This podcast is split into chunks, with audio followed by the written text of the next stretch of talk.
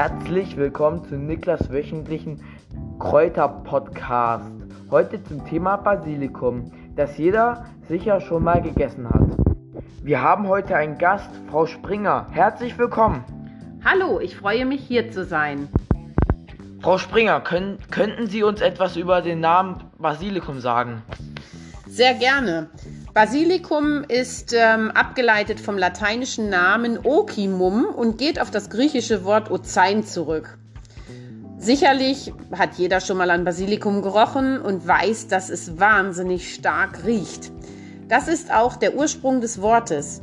Ganz ursprünglich kommt der Name nämlich vom griechischen Wort Basileus und bedeutet der König. Manche kennen das Basilikum daher auch unter dem Namen Königskraut.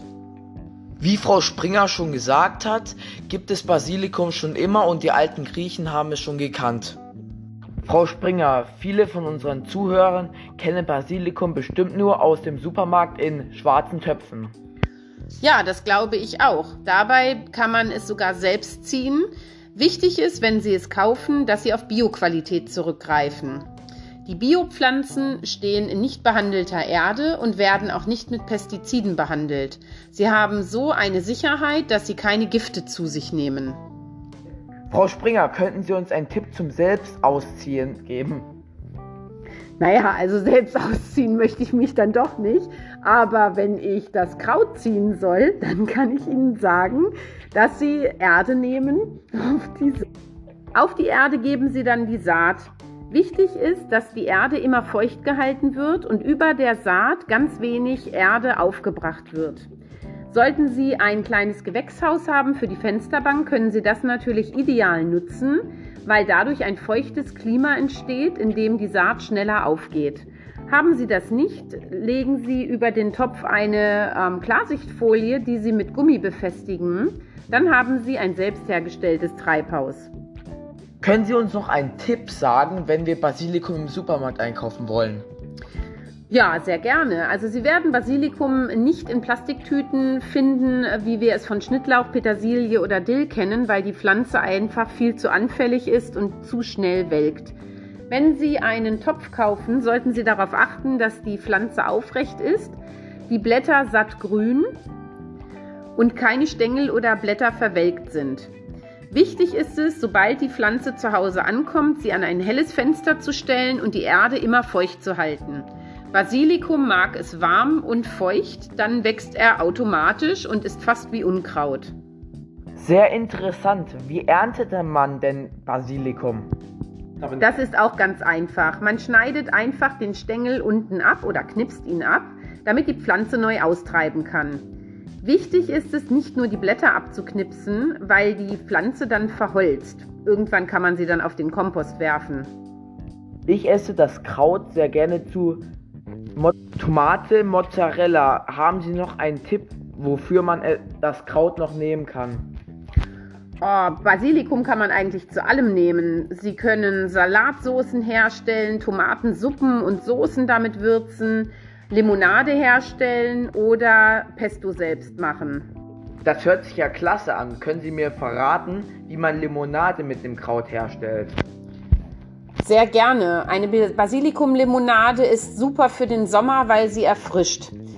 Es ist eigentlich ganz einfach. Sie nehmen 60 Gramm Zucker, dabei weißen oder braunen, das bleibt Ihnen überlassen. Der braune ist ein bisschen intensiver.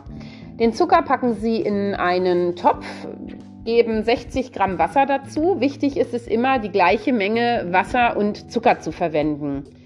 Sie lassen dann den Zucker vollständig auflösen, indem die Menge aufkocht. Sie haben dann den sogenannten Läuterzucker. Zu dieser Masse werden dann 20 große Basilikumblätter gegeben, die trocken getupft wurden und die Sie im Mörser grob zerrieben haben. Wichtig ist es, dass der Läuterzucker noch heiß ist. Das heißt, Sie bereiten am besten vorher die Basilikumblätter zu. Diese Masse muss dann 30 Minuten ziehen. In der Zwischenzeit pressen Sie drei Zitronen aus. Wichtig ist, dass Sie ca. 100 Milliliter Saft haben. Anschließend kippen Sie den Läuterzucker mit den Basilikumblättern durch ein feines Sieb, fangen das Ganze auf und drücken dann das Basilikum nochmal mit dem Löffel durch das Sieb, damit sie auch die letzten Reste auffangen. Anschließend kippen Sie 600 Milliliter Wasser dazu, vermischen alles und füllen es in eine sterilisierte Flasche um. Sie können das Ganze dann circa fünf bis sieben Tage gekühlt im Kühlschrank aufbewahren. Wer es lieber sprudelig mag, dem kann ich den Tipp geben, den Läuterzucker mit dem Zitronensaft vermischt einfach abzufüllen und immer frisch aus dem Kühlschrank Mineralwasser aufzufüllen. Toll ist es, wenn Sie Eiswürfel hinzugeben und eine Zitronenscheibe, auch noch ein oder zwei Basilikumblätter, dann schmeckt das Ganze noch besser. Super, das probiere ich zu Hause gleich aus. Haben Sie noch irgendwelche anderen Tipps für Basilikum-Rezepte? Sie können auch sehr einfach Pesto herstellen. Den Beitrag finden Sie auf meinem Blog. Dort habe ich ausführlich beschrieben, wie man vorgeht. Nur kurz dazu, Sie brauchen für das Pesto Parmesankäse, Knoblauchzehen, Pinienkerne, etwas Salz und Pfeffer, natürlich das Basilikum und Olivenöl. Alles weitere im Blog Springers Kochblog. Danke, Frau Springer. Könnten Sie mir noch eine Frage beantworten? Gibt es Basilikum auch oft in anderen Ländern? Ja, selbstverständlich. Ich denke, jeder von uns verbindet Basilikum mit den Italienern, die das Kraut oft verwenden und auch in den Gärten stehen haben. Die Pflanzen werden dort circa kniehoch und schmecken nochmal anders als unsere Supermarktpflanzen. Auch die Inder nehmen Basilikum und zwar in der ayurvedischen Küche vor allem für Kräutertees oder auch zum Würzen. Vielen Dank, Frau Springer, für das tolle Informieren über Basilikum. Wir denken, dass wir viele schöne Ideen bekommen haben. Sicher werden die Zuschauer viel nachkochen. Das würde mich natürlich sehr freuen. Gerne können Sie auch bei der Radioseite oder auf meinem Blog Bilder hochladen von dem, was Sie nachgekocht haben. Ich hoffe, liebe Zuhörer, ihr seid nächste Woche wieder dabei bei Niklas Kräutergarten. Tschüss. Tschüss.